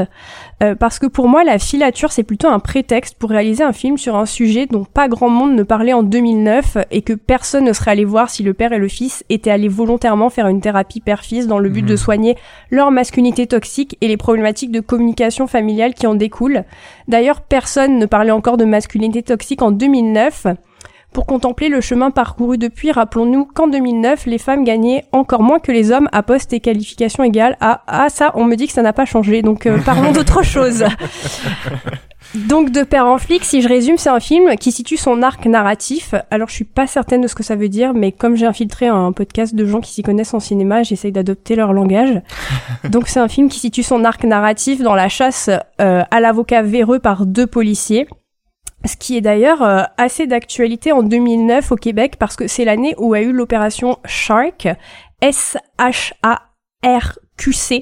euh, qui fut une vaste opération policière menée dans la province pour réduire les activités illégales des Hells Angels. Et donc si j'arrête de digresser, De Père en flic, c'est un film qui se sert d'un sujet d'actualité pour parler en réalité d'un sujet beaucoup moins d'actualité. En y réfléchissant, je me suis demandé si c'était pas le cas de beaucoup de films sur la police. En fait, il y a peu de gens qui entrent en contact avec toutes les strates de la société et qui permettent de créer une histoire cohérente où les personnages principaux sont en contact avec autant de gens différents. Euh, je pense par exemple à Police de Maïwen qui traite en réalité plus des violences envers les mineurs que de la brigade des mineurs elle-même. Et ça aurait été encore plus le cas si elle n'avait pas ajouté une amourette entre son personnage et celui interprété par Joe Star. S'il n'y avait pas eu Joey Star tout court Euh, Voilà. dans le film. S'il n'y avait pas eu elle non plus d'ailleurs. Mais bon, euh, je vais m'arrêter là parce que j'ai peur de me prendre un point dans la gueule si je la croise dans un restaurant. Ouais. Euh, et donc là aussi, quand même, il s'agissait d'un film plutôt avant-gardiste, même si c'est Maïwen. Euh, il me semble parce que en 2011, euh, on traitait très peu de l'impunité face à l'inceste et, euh, et la société commence tout juste à se réveiller à ce sujet euh, plus de dix ans plus tard. J'aurais aussi aimé me pencher euh, sur le fait que la grande majorité des films sur la police sont réalisés par des hommes. Moi, je pense que c'est un peu leur façon de réaliser leur fantasme de se, déguiser en policier pour le carnaval ou Halloween. Euh, même le créateur de Pat Patrouille est un homme, c'est pour dire. Donc là, c'était ma partie sur les films avec la police, mais qui sont pas vraiment sur la police. Ouais. Mais il existe tout de même un genre de film dont le sujet principal reste la police. Là, c'est le moment où je devrais parler de Bac Nord, mais comme je l'ai pas vu, euh, je vais passer mon tour. On l'a fait abondamment dans ce podcast. Tu es vraiment pardonné. En réalité, j'en ai pas vu beaucoup. Euh, mais ce que je me demande, c'est si les histoires qu'ils mettent en scène ne sont pas le reflet des rapports qu'entretient une société avec sa police. Parce qu'en effet, les films policiers sortis en France ces dernières années même, mettent quand même en scène des relations conflictuelles et un affrontement permanent. Euh, donc dans Bac Nord, je crois, mais je pensais aux Misérables de Lajli, par exemple. Là où au Québec, bien que les relations avec la police soient loin d'être un long fleuve tranquille, remember les grèves étudiantes de 2012 et le spray au poivre, elles semblent tout de même moins tendues, euh, comme toutes les relations sociales au Québec d'ailleurs. Euh, je pense que Robin, tu pourras aller dans mon sens. Sans doute, oui. C'est un pays un peu mou. Ça se passe bien avec les, les pompiers, les éboueurs. euh. Alors évidemment, on peut avancer que ces films-là euh, sont réalisés par des personnes qui n'appartiennent pas aux groupes qui sont en général euh, ciblés par la police, mais voilà, je me demandais quand même, euh, pour conclure cette chronique, si euh, les films de police n'étaient pas finalement euh, un reflet de des relations dans la société où ils ont été produits. En tout cas, l'hypothèse de euh, un sujet policier qui est un appât pour aller parler d'autres choses à des gens qui voudraient voir un film policier, euh, j'ai- j'aime quand même vraiment cette idée-là. Puis Mais oui. j'ai vu De Père en flic euh, pour l'occasion. J'avais pas encore. Je fais ma culture des comédies Mhm. cultes euh, du Québec. Hein, tu vois. et effectivement, ça arrive quand même très très tôt dans le film et ça dure très très longtemps cette histoire de thérapie. Ah oui, c'est le nœud de l'intrigue. Ouais. Et euh, moi, je trouve quand même qu'on aborde. Après, c'est assez caricatural, mais c'est parce que c'est une comédie, mais euh, on aborde quand même le fait de, le, sujet des relations malsaines entre père et fils Et honnêtement, en 2009, euh, je pense qu'on n'était vraiment pas là.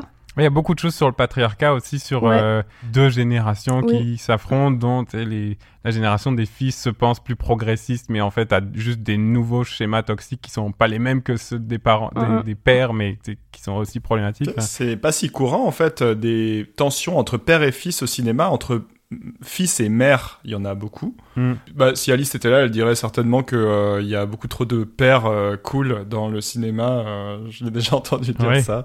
Mais euh, oui, oui. euh, Enfin, globalement, le père toxique, c'est pas une figure si présente, quoi, que ce soit dans la comédie ou dans le, même dans le drame. Mais là, je pense pas que ce soit vraiment un père toxique, c'est vraiment la relation qui fonctionne pas. Ouais, ok. Honnêtement, ça fait longtemps que j'ai plus revu le film, mais euh, il me semble pas qu'il y ait un des personnages qui soit vraiment étiqueté comme toxique. C'est vraiment, bah, comme ça peut arriver dans la vie, la relation qui ne fonctionne pas. J'essayais en, en écrivant euh, ma, ma petite chronique de penser à d'autres professions qui sont en contact avec autant de gens, d'autant de milieux sociaux différents. Et en fait, il y en a pas parce que les profs avec la ségrégation so- euh, scolaire euh, c'est très très rare que tu aies affaire à des enfants euh, et leurs parents donc qui viennent de plein de milieux sociaux. Oui, justement, Euh, souvent les films un peu sociaux de, de autour de profs, c'est pour aller dans des profs des quartiers, Ouais. etc. Mais c'est pas la mixité sociale. du tout. Absolument. Euh, tout ce qui est santé, euh, maintenant, bah, quand tu as l'argent, tu vas dans le privé. Donc, euh, quand tu travailles dans un hôpital public, euh, voilà, tu fais du social. Mmh. Euh, finalement, c'est ça, je me disais, est-ce qu'il y a d'autres professions vraiment qui rentrent en contact avec autant de gens différents Ah, Celui qui me vient en, tête, euh, c'est euh, le facteur dans le Ah. Je sais pas si C'est ça vrai. fonctionne vraiment comme analogie. Oui, mais quand Bah, tu viens d'une ça- classe sociale aisée, en principe... euh, Non, parce que par quartier aussi, Ouais, c'est il y oui, a de la oui, ségrégation. puis tu, tu, tu es très, très occupé parce que tu as un travail très occupant, donc tu n'es pas chez toi quand le facteur passe. Ouais, et puis de toute façon, maintenant, ça marche plus. Ça, Facteur, ça a été Non, tout non. libéralisé. hein. Ouais. c'est vrai, bah, surtout au Québec, euh, en Amérique du Nord. Mais c'est vrai aussi que il y, a- il y a quand même un gros point aveugle et je pense qu'il était déjà là euh, à, à l'époque du film, c'est quand même la question du racisme policier là, parce qu'on en, on en a beaucoup parlé dans ces dernières années au Québec. euh, du profilage Mm. racial, ça a même été, on parlait des inconnus tout à l'heure, mais ça a même été l'objet d'un sketch dans le Bye Bye il y a deux ans, je pense. Donc le Bye Bye, c'est l'émission de sketch comique qui termine l'année, donc euh, la nuit du 31 décembre au 1er janvier. Et il y a eu un sketch sur euh, le profilage racial de la police de Repentigny, qui est donc une, une ville limitrophe de, de Montréal. Donc c'est quand même des sujets qui sont d'actualité, qui je pense étaient peut-être pas révélés avec ces termes-là en 2009, et qui étaient déjà présents. Puis c'est vraiment complètement occulté du film. C'est un film blanc, hein, Oui. de père en flic. Après, c'est une comédie aussi, je me dis. C'est peut-être qu'ils n'ont pas voulu euh, amener de trop de sujets comme ça pour garder le ton de la comédie. Mais oui, clairement, euh, il me semble pas qu'il y ait le moindre personnage racisé dans le Mhm. film. Non, je pense pas non plus de mémoire. Donc c'est sûr que voilà, il y, a des- il y a des zones d'ombre euh, clairement dans le film, mais ouais, je, je suis assez convaincu de cette histoire de d'appâter oui, euh, bête, le hein. spectateur quoi. Je réfléchissais à ce que tu disais Oui, aussi sur le fait que euh, c'est quasiment que des hommes qui réalisent les films policiers et les comédies policières. J'ai pas énormément d'exemples qui me viennent en tête du contraire. Et, euh, et c'est vrai que je me disais, j'essayais d'imaginer si c'était vraiment les flics qui réalisaient les, les comédies policières. Peut-être ça donnerait des trucs intéressants. Bon, alors ce serait encore plus de droite que ce qu'on a là.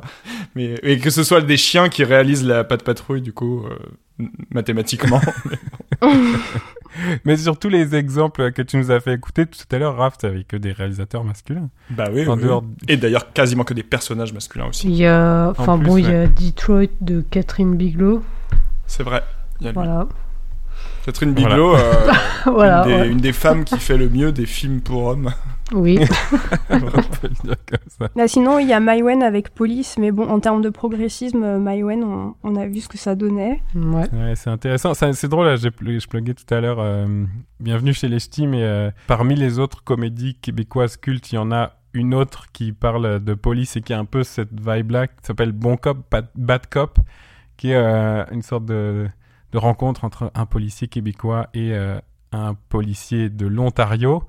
Et euh, là, c'est vraiment sur la question... Ben, je vais le dire, je vais le dire moi comme ça, même si c'est probablement pas pensé comme ça, mais sur la question des violences policières, parce que le Québécois, c'est un gars euh, à la dure, euh, à la Bruce Willis, quoi, avec euh, ses manières de Dirty Harry, et euh, le policier ontarien, il est en costard, il connaît les procédures, etc. Puis on voit à quel moment, finalement, l'ontarien, en fait, il fait aussi des arts martiaux, il est super fort et tout Ouais. ça. Puis c'est quand même... Ce qui bon. du coup est déjà un peu une relecture de, de trucs classiques de western, genre euh, il y a celui qui tire et puis il y a celui qui a la loi et puis euh, ils sont obligés de collaborer quand même un peu. euh, C'est ça.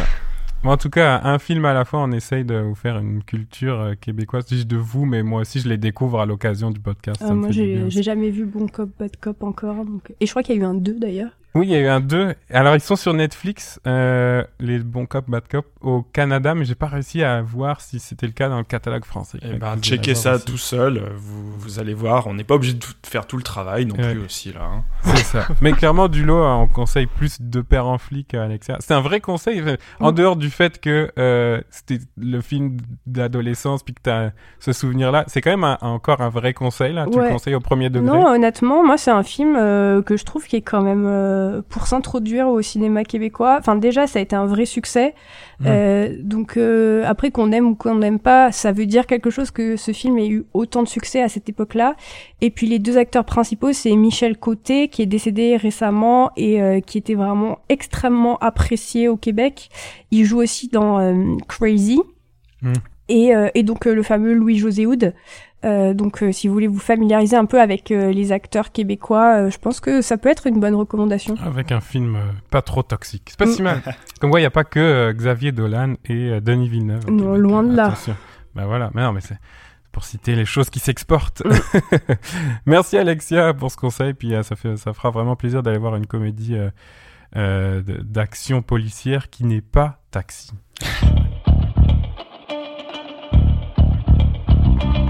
Justement, on va rester avec les comédies, je pense, puisque euh, si je me trompe pas, Raph, c'est ça qui va t'intéresser aussi pour euh, ta chronique. Euh, T'as un son, Raph, pour commencer la chronique ou? Évidemment.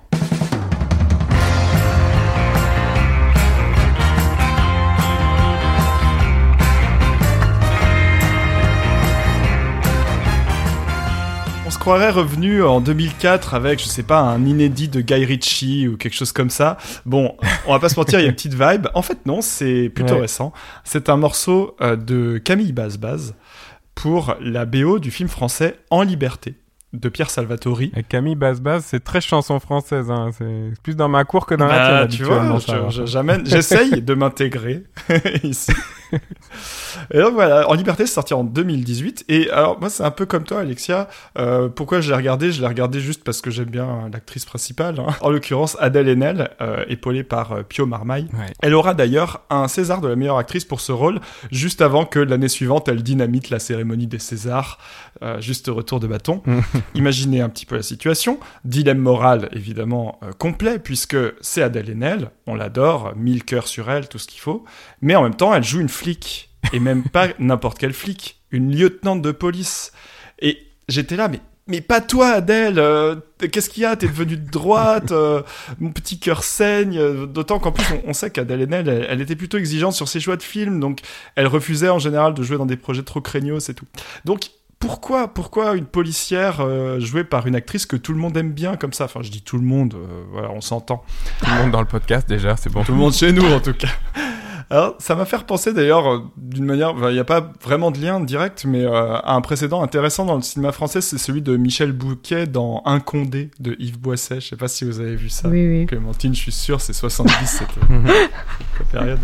Euh, mais c'est- qui est un film euh, bah, très à gauche pour le coup, euh, marqué par euh, les révoltes de 68, la, la dénonciation déjà à l'époque aussi un peu des violences policières. Et, euh, et du coup, c'est un flic qui veut venger la mort de son ami, euh, collègue, et il va enquêter lui-même, mais il va enquêter en partant complètement en couille, en étant, euh, il tabasse un gars devant son gamin, il extorque des infos par la torture, enfin Mm. voilà. Et, euh, et du coup, euh, il- archétype un peu pour moi du film Dilemme moral, parce que du coup, ça commence par te poser un personnage plutôt positif, du fait que le- l'acteur surtout est plutôt apprécié, et puis bah plus ça va et plus- moins on est ok avec ses méthodes quoi. Et c'est drôle parce que Boisset à l'époque avait euh, choisi euh, justement Michel Bouquet, qui était connu pour ses rôles légers. C'était des maris trompés, c'était des, des bons petits bourgeois, des rôles de comédie française euh, souvent. Enfin, Ouais. ouais. Et là, il lui donne le rôle d'un policier un peu sanguinaire quoi. ce genre de film, ça peut pas laisser indifférent, surtout un public de gauche, euh, parce qu'on est obligé de questionner nos valeurs, on est obligé de, voilà, de, de faire ce travail-là. Et c'est un peu le même genre de dilemme que j'ai eu avec En Liberté, sauf que en plus, euh, c'est censé être une comédie. Et donc, ça ajoute une couche euh, dans la dissonance cognitive, si vous voulez, sur le papier. C'est-à-dire, il y a Adèle Haenel, mais c'est une flic. Et en plus, je suis censé rigoler, quoi. Donc, qu'est-ce- comment ça va se passer, cette histoire? Et je me suis posé même plus largement la question, en fait, ça dit quoi de nous, le fait de vouloir rire avec la police? Ou rire de la police, je sais pas, il y a peut-être un peu les deux. Mm. Parce que bah, vous en avez tous les deux un petit peu parlé, euh, Robin et Alexia, hein, il y, a, y a le vrai sous-genre de la comédie policière, qui est euh, un mix, pensé comme un mix de films policiers et de comédie. Sur le papier, c'est un mélange qui est pas si facile à tenir parce que si le ridicule ou les blagues vont trop déborder sur l'intrigue policière, bah en fait ça arrête d'être crédible. C'est juste une série de gags sans conséquence. Euh, petit euh, shout-out évidemment à Quentin Dupieux qui a trouvé la solution de facilité et qui la répète film après film. Il y a systématiquement un twist euh, méta dans, la, dans le dernier quart du film, et notamment dans ses comédies policières, Au Poste et Wrong Cops. Et donc voilà, bah, c'est un peu facile, tu fais de l'absurde, tu t'imposes pas de suivre un scénario, donc euh, finalement tu peux faire à la fois de la comédie et, de du drame et de, la, et de l'action, tout va bien quoi. Wikipédia, je cite mes sources, hein. Wikipédia définit la comédie policière en expliquant sa formule, je cite, Il existe deux principaux types d'enquêteurs dans ce genre de film, les enquêteurs idiots et comiques involontairement, les enquêteurs qui manient l'humour, attention la suite, qui ont une forte libido, charmeur, voire macho. J'ai rien inventé. Si je résume, ça pourrait être rire de la police versus rire avec la police. Et peut-être même, si on extrapole un peu, euh, film de gauche vs film de droite. Mais en réalité, c'est pas si simple que ça. Déjà, la première catégorie, les enquêteurs qui manient l'humour, c'est une catégorie que je trouve assez ambiguë parce que pour moi déjà c'est pas suffisant pour que le film soit une franche comédie. Dans le cinéma d'action, euh, on, on le dit souvent, il y a plein de flics cool qui font des blagues. Euh, sans que ce soit forcément des comédies au sens euh, strict du terme. Hmm. Le premier, euh, L'arme fatale, euh, Danny Glover et Mel Gibson, c'est des blagueurs, ils sont sympathiques aussi par leur côté cool. Bruce Willis dans Die Hard, évidemment, euh, Schwarzenegger dans Last Action Hero, bref, c'est des personnages de flics. Alors d'ailleurs, je précise, ils sont jamais en costume de flics, ces gens, hein, donc ils font leur métier en étant un petit peu en usurpant l'identité de, de civils. Peut-être pour que justement on ait plus de sympathie pour eux, parce qu'on sait bien qu'on aura moins envie de les aimer s'ils ont euh, cet uniforme un peu bébête là avec la casquette et tout. Ouais. Si on le voit toujours à l'écran que c'est des flics, on finit par. C'est ça. Mais du coup, moi j'ai un peu le sentiment que dans ces films, c'est des flics cool, mais ils sont plus cool que flics en réalité. le, le fait de faire des blagues, de rajouter des blagues dans la comédie d'action, en fait, dans la- le film d'action, ça crée de l'empathie, malgré parfois le fait que le personnage soit un salaud, hein, euh, malgré le fait qu'ils aient des méthodes douteuses, ça finit par toujours d'une manière ou d'une autre nous mettre du côté de la police quoi. Et en vérité, le genre policier a toujours fait ça dans- depuis sa naissance. Le fait d'ajouter de l'humour, ça change pas fondamentalement la donne. Euh, on finit toujours d'une manière ou d'une autre par espérer que l'enquête soit résolue et donc que symboliquement les flics aient gagné quoi. Oui, d'ailleurs, ça, c'est c'est hérité du polar en littérature. Enfin, le truc. C'est euh, ça. La deuxième catégorie, du coup, c'est les enquêteurs idiots et comiques involontairement. Et ça, c'est un peu plus compliqué. Parce que pour moi, c'est pas binaire. C'est-à-dire que, ouais, ça sonne négatif sur le papier. Si les flics sont peints comme des gens stupides, bon, ben, on peut imaginer que le, le film soit plutôt anti-flic. Sauf que, en fait, il me semble qu'il n'y a pas vraiment de film qui est dans la moquerie à 100%. C'est-à-dire fait- faire de la moquerie sur un- une profession ou même n'importe quelle catégorie sociale, c'est aussi un peu une manière d'humaniser les personnages, de créer de l'empathie. Ouais. Ils vont finalement être humains dans leur bêtise ou dans leur naïveté. C'est euh, l'exemple euh, par excellence pour moi, c'est euh, dans Very Bad Cops, alors, le titre anglais autrement plus stylé, The Other Guys de Adam McKay. Will Ferrell qui joue ce policier euh, naïf, un peu bébête, mais tellement humain et sincère qu'en fait t'as vraiment envie de l'aimer quoi. Pareil dans The Nice Guys de Shane Black avec Ryan Gosling qui est maladroit, qui est ridicule, mais en même temps on te pose quand même un personnage de dépressif euh, qui a des vrais problèmes d'alcool, etc. Et donc bah, tout ça, ça, ça te crée de l'empathie en fait euh, automatiquement avec le personnage. Ou euh, Hot Fuzz, le- les flics qui sont des gros bouseux, on s'en moque un peu, mais en fait ce côté terroir, il va finir par séduire tout le monde, Mm. y compris nous. Voilà. Donc je me suis demandé même si cette option, elle n'était pas encore plus pro-police que la première. C'est-à-dire qu'il n'y a pas, ici, tu le disais à propos de la patte patrouille, il n'y a, a, pas le côté potentiellement réaliste de la violence, des méthodes crapuleuses, des ripoux. Et donc, ça donne presque l'idée que l'institution policière, elle est humaine. Elle est euh, bancale, elle est un peu attachante dans sa naïveté, euh, voilà. Enfin, c'est des gars perdus et tout. En fait, bah, je sais pas, c'est quand même, euh, c'est quand même pas complètement ça dans, dans la réalité, quoi. Ouais. Bon, et puis euh, ça reboucle un petit peu avec ce qu'on disait à propos de Barbie et de Ken dans le précédent épisode, c'est-à-dire que euh, faire un personnage comique à partir d'un archétype négatif, en l'occurrence dans Barbie c'était le gros mascu, bah en fait c'est quand même une bonne manière de l'humaniser et de lui donner des points où on peut s'attacher à lui, quoi. Alors voilà, est-ce que les, les, films, euh, les comédies policières sont toutes pro-flics euh, Il me semble que justement, c'est pas complètement assumé. Et même, j'ai fait le constat en en voyant pas mal euh, ces temps-ci, que c'est souvent des films qui se croient de gauche. Les cinéastes vont brouiller les pistes, ils vont présenter les policiers comme garants de certaines valeurs progressistes. C'est Die Hard où euh, ça finit par critiquer le capitalisme et les élites. C'est même Bad Boys de Michael Bay c'est ultra patriote, c'est ultra pro-armes et tout, mais c'est deux héros noirs. Et il paraît qu'il s'est battu pour imposer ça contre euh, la production qui pensait que ça marcherait jamais et tout. Mm. Souvent aussi, il y a l'idée de jouer avec les stéréotypes, jouer avec l'idée que la police serait raciste ou sexiste, ce qui en fait n'est pas seulement un stéréotype, hein, c'est aussi un peu une réalité. c'est documenté. Hein. Mais comme les films s'en moquent, voilà, ça fait un peu bienveillant, ça fait genre ah là là, ils sont sexistes, ceux-là, c'est quand même ah il, il est con. Ah. Je trouvais plusieurs exemples de ça. Euh, dans Hot Fuzz que j'ai déjà cité de Edgar Wright, il y a toujours des petits rappels à l'ordre contre le sexisme des personnages. Parce que Simon Pegg, il arrive dans ce commissariat de province et il est là, genre, non, non, vous pouvez pas dire ça, ça c'est misogyne et tout. Euh, Poulvord, dans Au poste de Quentin Dupieux, il a des répliques explicitement racistes à plusieurs moments, notamment quand il dit qu'il veut pas voir King Kong parce qu'il aime pas les films chinois, texto. Mm. Et le film s'en moque, on comprend le second degré, mais en fait, Dupieux est quand même bien content de sa vanne. Ouais. Pareil, alors, euh, L'arme fatale, je l'ai mis dans le blind test tout à l'heure parce que j'aime bien ce film. La blague avec euh, le moment où ils vont interroger les gamins et où euh, les petits, donc c'est des, qui des sont tous noirs, disent Mais attends, faut pas répondre à la police, il paraît qu'il tue des noirs. Gêne, parce que c'est Mm. Danny Glover et qu'il est noir aussi. Et donc, mais en même temps, c'est Danny Glover, il est cool, il est de gauche, il est anti-peine de mort et tout ça, il a soutenu Sanders. Donc ça humanise vraiment le personnage, ça lui donne un espèce de fond de Ok, je comprends vos problèmes, je suis flic, je vais essayer de faire mieux. C'est quand même une manière de contredire euh, du coup ce discours-là, discours contestataire quoi. Bah du coup oui, parce que lui il est gentil. Mm. Donc euh, voilà, même si c'est fait avec euh, complicité, bah en fait ça, ça brouille un peu les pistes quoi. Et du coup en voyant tous ces signes de de mise en scène d'une espèce de pensée de gauche ou de valeur de gauche dans les films, j'étais là, mais attendez, est-ce que c'est pas un peu de la fausse gauche tout ça? Ils se mentent à eux-mêmes. Parce qu'ils nous font croire que le racisme, oui, oui, bon, il y en a un peu, mais vous inquiétez pas, les policiers, ils en ont conscience, ils bossent dessus. euh, bien sûr, ouais, c'est ça. Même Very Bad Cops, vraiment que j'aime bien. Euh, on découvre que à la fin, euh, en fait, le vrai ennemi, c'est la finance, tout ça. Mais en fait, d'où on nous fait croire que c'est les flics qui vont lutter contre le CAC 40 et contre la finance. Ouais. Désolé, mais les vrais héros du film, c'est pas un duo de flics, ça aurait dû être Élise Lucet et Fabrice Arfi. Là, ok.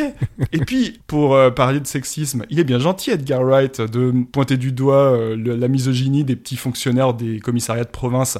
N'empêche que toute sa trilogie euh, Blood and Ice Cream, là, bah, c'est du pur film de bro, quoi. C'est quasiment que des mecs, ils sont présentés comme cool juste parce qu'ils font des activités de gars, c'est-à-dire boire des bières et jouer à la console. Et voilà, et c'est ça qu'on on regarde dans le film, on regarde que des gars qui sont entre eux et qui disent oh là là, le sexisme quand même, c'est pas bien.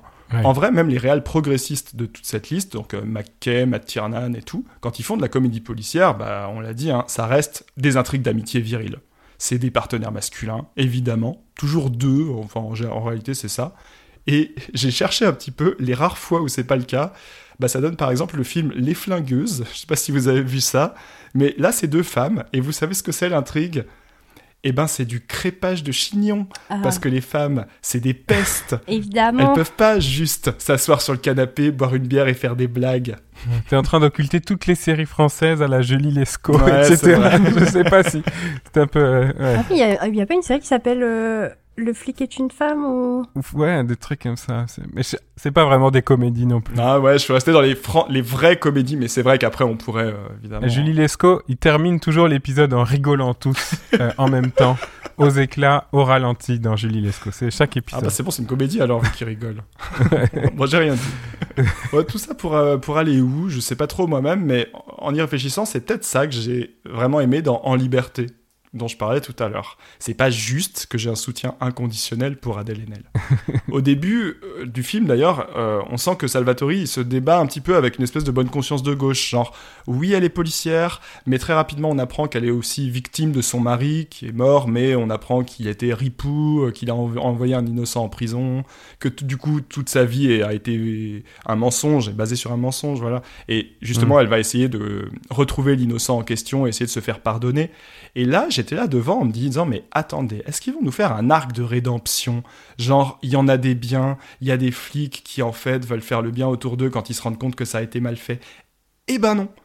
Le film va quand même pointer du doigt des vrais problèmes structurels. Il y a de la corruption, il y a de l'abus d'autorité, notamment quand euh, NL permet à Pio Marmaille de s'enfuir en verbalisant des gens au hasard comme ça, alors que c'est plutôt des victimes. Pire, on nous montre bien dans le film que la police ne fait pas le taf pour lequel elle est payée, c'est-à-dire protéger les gens. Il y a tout un running gag sur un meurtrier qui vient se dénoncer. Et en fait, on l'écoute pas, parce que dans les commissariats, on n'écoute pas les gens qui arrivent. Hmm. Y compris quand ils viennent se dénoncer eux-mêmes. Et du coup, après, il continue. Et il revient tout le temps avec un nouveau cadavre sous le bras. Bref, j'aime bien ça parce que pour moi, ça marche à un niveau aussi un peu politique et sociologique. C'est-à-dire que oui, on peut dire il y en a des biens. Mais en fait, c'est trop simple. C'est pas juste il y a des gentils flics, il y a des méchants flics. Ce qui marche, c'est que NL dans En Liberté, c'est une flic qui a des bonnes valeurs, mais c'est une policière quand même. Alors que d'habitude, les bons flics au cinéma, c'est pas vraiment des flics. C'est juste des bons gars à qui on a mis un costume de flic.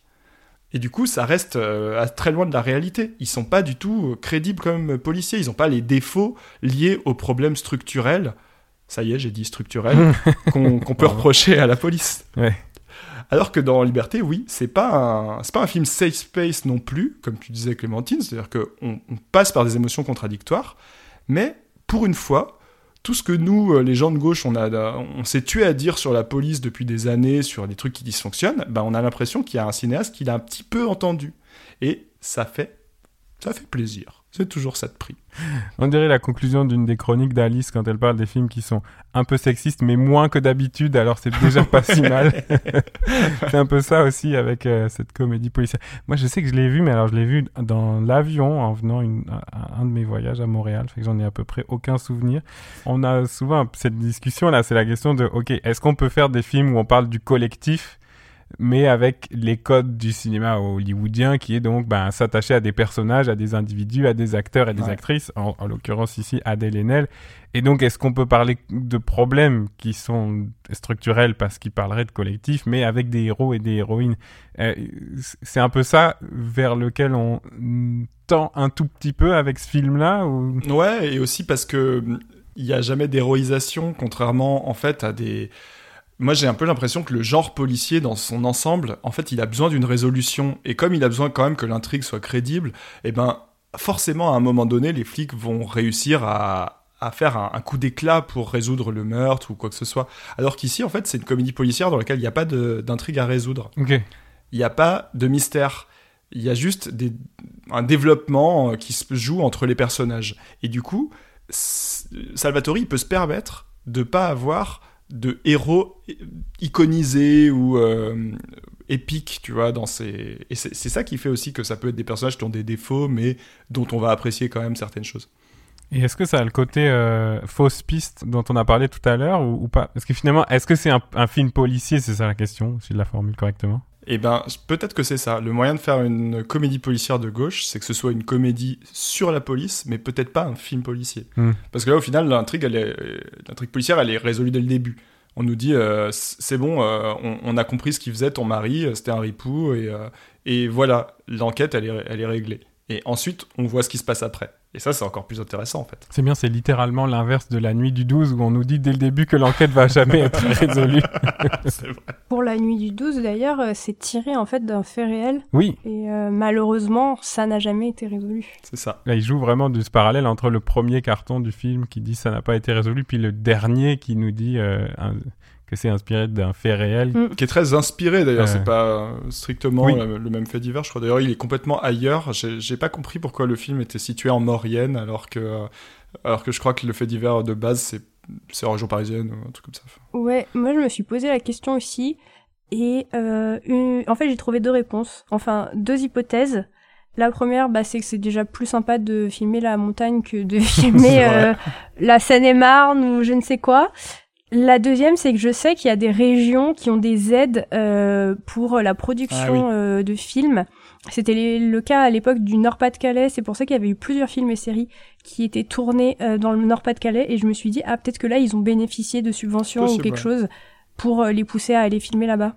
Ce qui est intéressant, parce que dans ce cas, ça, ça veut dire que donc, la région a filmé pour dire que ces flics étaient euh, vraiment nuls et, et qu'il y avait... euh, bah, et, Ah, et qu'ils avaient que pas le- trouvé. Mais en même temps, le- c'est des bons gars, et puis ça, Bah- Ils n'avaient pas trouvé, et puis que le, le tissu social aussi est pas très reluisant non plus, là. Qui Bah, c'est qui pas qu'ils sont nuls parce que tu vois que eux, euh, ils, ils prennent à cœur l'enquête, Ouais, ouais. mais Non, ils mais ont pas les budgets. Et ça, par, par contre, Ouais, je trouve c'est que ça. c'est un truc assez intéressant aussi de euh, la question de euh, à qui est-ce qu'on attribue les budgets, à quelles enquêtes on attribue les budgets, et on voit bien que euh, un féminicide, bah, c'est pas prioritaire. Mais au risque de donner une image de la province, peut-être euh, un peu Ouais, pas méritée, quoi. D'ailleurs, le parallèle entre à, à quelles enquêtes on donne du financement et à quels films on donne du financement, il serait à creuser un petit peu. En tout cas, ouais, bah, c'est vraiment intéressant et euh, ça me fait penser que j'ai un de mes films préférés euh, de, de comédie policière, euh, Mais qui a tué Pamela Rose? Je suis en train de réfléchir à. Oh, c'est vrai, je l'ai pas vu depuis hyper longtemps. Gauche ou droite Ouais. Pamela Rose euh, En tout cas, je sais pas. Je dirais de gauche, mais je vais aller le revoir quand même, dans le doute. Écoute, dans le on, doute. on fera ça. on Ouais, vous c'est dira bon. sur les réseaux sociaux. Suivez euh, notre euh, live tweet qui a tué Pamela ça. Rose. Pareil pour euh, la Cité de la Peur d'ailleurs que tu disais tout à l'heure, on sait plus, on sait plus, on sait plus quoi penser. Bah merci Raph, on est en train de, de repasser donc toute notre histoire des comédies populaires. Et puis cœur sur Adèle Haenel, hein, qui donc Toujours. ne fera plus de comédie policière.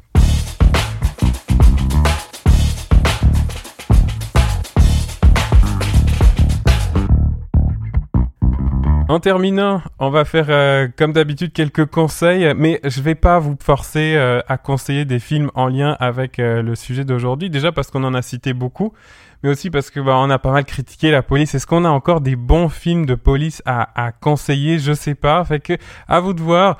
Qu'est-ce qu'on conseille en cette fin d'émission Police ou pas police C'est vous qui voyez. Clémentine. Bah du coup, Raphaël en a parlé, il y a un Condé, mais je, vais encore refaire la pub de ce film dont je parle souvent et sur lequel euh, j'ai consacré une vidéo, c'est Enquête sur un citoyen au-dessus de tout soupçon d'Elio. Je pense que voilà, là pour le coup, contrairement à la nuit du 12, on a une vraie critique de l'institution policière et de l'impunité des policiers. Il est bien très très cool euh, ce film. Alexia, est-ce que tu as des conseils encore? En fait, euh, moi, c'est la chronique de Raph qui m'a euh, inspiré une réflexion et j'aurais Ouais. un conseil euh, aux réalisateurs et réalisatrices. J'aime ça. en fait, je me demandais, je me disais, il y a peu de films euh, sur des, euh, des histoires de bros, de, d'amitié euh, de deux hommes, il me semble, parce qu'il y a toujours un peu ce spectre de l'homosexualité. Ah euh, oui. Et je me demandais si le fait de, d'en faire des policiers, donc dans une institution hyper virile, c'était pas pour évacuer ce spectre-là et dire no homo. Mhm. Donc, euh, ma... mon conseil, bah, ça serait euh, faites euh, des films sur des amitiés entre hommes, euh, sans forcément en faire des policiers. Et inversement, un film sur des policiers gays, pourquoi pas? Bah, Oh oui. pour, casser les stéréotypes dans les deux sens. Mm, ok, c'est bon, on prend l'idée. Raph, as-tu encore des conseils? Moi, je vous conseille, si vous avez un coup de mou un peu, vous trouvez que euh, le monde va mal, le conflit au Moyen-Orient ne termine pas, euh, les punaises de lit, ça devient l'enfer et tout, vous vous matez la scène d'intro de Very Bad Cops, donc d'Adam McKay, où les deux super flics joués par Samuel Jackson et euh, Dwayne Johnson envoient une voiture s'exploser dans la Trump Tower. C'est jouissif. Vous savez quand les SOSDEM ils disent en manif euh, la police avec nous, et ben là c'est vrai quoi. Là on y croit. Ok, ça donne envie. Déjà, moi, t'as dit Dwayne Johnson, j'étais vendu. C'est ça. Donc, euh, je vais aller voir ça. Euh, Qu'est-ce que j'aurais à conseiller, moi euh... Alors, je vais parler des dessins animés de notre enfance. Je sais pas si je peux le conseiller parce que je sais pas si c'est possible de revoir. Mais donc, vous allez me dire sur tous les réseaux sociaux possibles, parce qu'on en a beaucoup, parce que vous connaissez l'état en ce moment de Twitter, mais essayez de me dire si on peut revoir quelque part la série animée Funky Cops. Vous vous souvenez de Funky Cops? Pas du tout. C'était euh, des, des deux flics euh, dans une, je sais pas, une ville euh, états-unienne un peu fantasmée, qui euh, donc il y avait un noir avec une afro et un blanc avec une sorte de euh, pantalon pas de def et euh, un col euh, vraiment évasé avec une touffe de poils qui sort, qui est très stylisé. Et la journée, ils résolvent des crimes et la nuit, ils dansent le disco dans les boîtes de nuit. Je sais pas, j'ai très envie de re- revoir Funky Cops. Fait que si vous savez où est-ce qu'on peut trouver ça, dites-le moi. Et puis sinon, bah, sérieusement, je l'ai déjà dit tout à l'heure, mais vous pouvez aller euh, lire euh, le bouquin dirigé par euh, Gwenola Ricordo, édité chez Lux, éditeur ici au Québec. 1312 raisons d'a- d'abolir la police. Et du coup, comme tu as parlé de disco, ça me donne un autre conseil que j'ai envie de vous faire. J'y avais pas pensé avant. Euh, il, il faut absolument jouer à- au jeu qui s'appelle Disco Elysium. Ah oui, il Euh, paraît alors, que il c'est a bien. quelques années, il a quelques années, mais on joue un flic euh, complètement amnésique et avec plein de problèmes euh, de santé mentale, d'alcoolisme, de tout ce que tu veux. C'est un jeu un peu crade, qui, dans une espèce de dystopie euh, post-soviétique où les gens du coup écoutent de la disco. Et il y a une certaine, une bonne partie des enquêtes qui portent là-dessus d'ailleurs, sur le fait de genre réaménager une église en club ou des trucs comme ça. C'est ultra bien écrit. Si vous aimez les jeux narratifs où on fait des choix tout le temps pour euh, savoir euh, comment va s'orienter la personnalité de, de celui que tu joues, c'est ultra cool. Donc euh, si vous l'avez pas fait, euh, un, un bon jeu où on, on se plaît à incarner un policier. Parce que c'est nous qui choisissons comment il va être et quelle moralité il va avoir.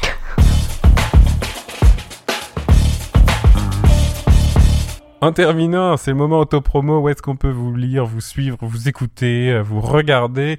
Clémentine, Euh, bah, toujours sur YouTube, cinéma et politique. Euh, je suis toujours en train de faire ma vidéo sur Nosferatu, donc euh, je pense que ça sortira plutôt début janvier. excellent, moi j'ai vraiment très très hâte, je le redis une fois de plus. Alexia, tes 12 000 projets à la Oui. radio CISM notamment. 1200 1312. 1312 projets. Alors, euh, jusqu'à la fin de cette saison, on peut m'entendre dans Balado sur la montagne, qui est une émission en ondes consacrée au podcast produit euh, dans le cadre de l'Université de Montréal. Donc, si vous cherchez des suggestions de podcasts, c'est euh, Mm. bah, c'est cool. C'est une émission pour euh, à connaître un peu euh, la jeunesse de ces projets-là. Puis après ça, on écoute euh, un épisode ou bien des extraits. Et puis j'ai mon propre podcast à moi qui s'appelle Québec au pluriel. Euh, vous pouvez me suivre sur le compte Instagram Québec au pluriel.